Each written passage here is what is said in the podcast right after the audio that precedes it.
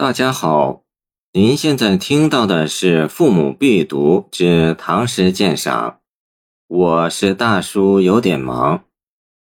送单于陪都护赴西河，崔颢。征马去翩翩，乘秋月正圆。单于莫近塞，都护御林边。汉驿通烟火，胡沙泛井泉。攻城须献捷，未必去经年。同是一个崔颢，一生诗风几变，各时期以不同面目示人，而不是二十年一贯制的老面孔。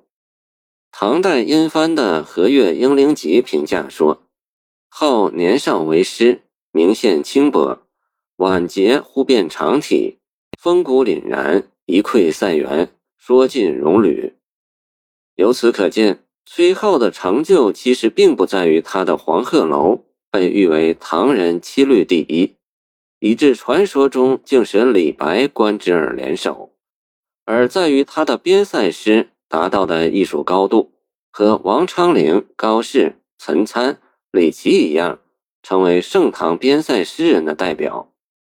崔颢虽然年轻时写过一些归情诗，使之明显轻薄，然其晚节忽变长体，体裁和风格发生了重大变化。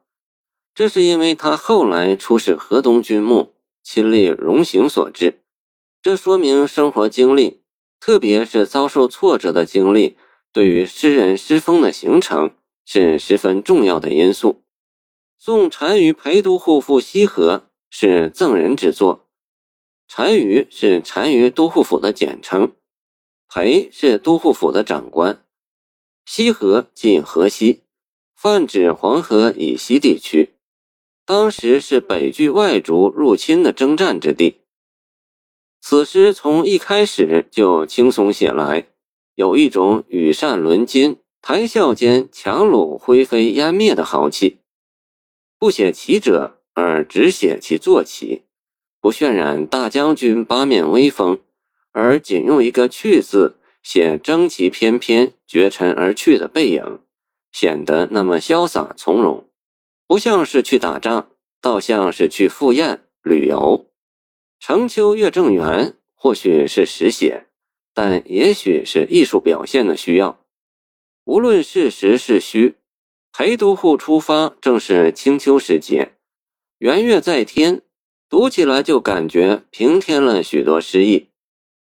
颔联单于莫近塞，都护御林边，可以理解成是一个倒装句，意思是警告敌人，我们的裴将军就要亲临战地了，你们最好还是望风而遁，躲得远远的，千万莫迎其风。颈联是遥想边塞形势，战事可能一触即发，我方的驿站已频频燃风示警，而敌方处于大漠之中，水源一定困难，无法坚持。这种分析只是点到为止，恰到好处，合乎幕僚身份。至于主帅将如何用兵，留在诗外由人去想象。如果绘声绘色写得太实，凡有喧宾夺主、越俎代庖之嫌。结尾是预祝胜利，希望早日攻城，及时献捷，不要让人们期盼得太久。纵观全诗，首联扣题，交代时间、地点和场景，颇为生动。颔联点出人物和事件，都护御林边，以稳操胜券的语气告诫敌酋，借以显示我方军威，居高临下，大义凛然。颈联紧承颔联，分析形势，平章战局，使人如身临其境。尾联写期盼佳音，点出送别之旨。全诗读来轻松紧凑流畅。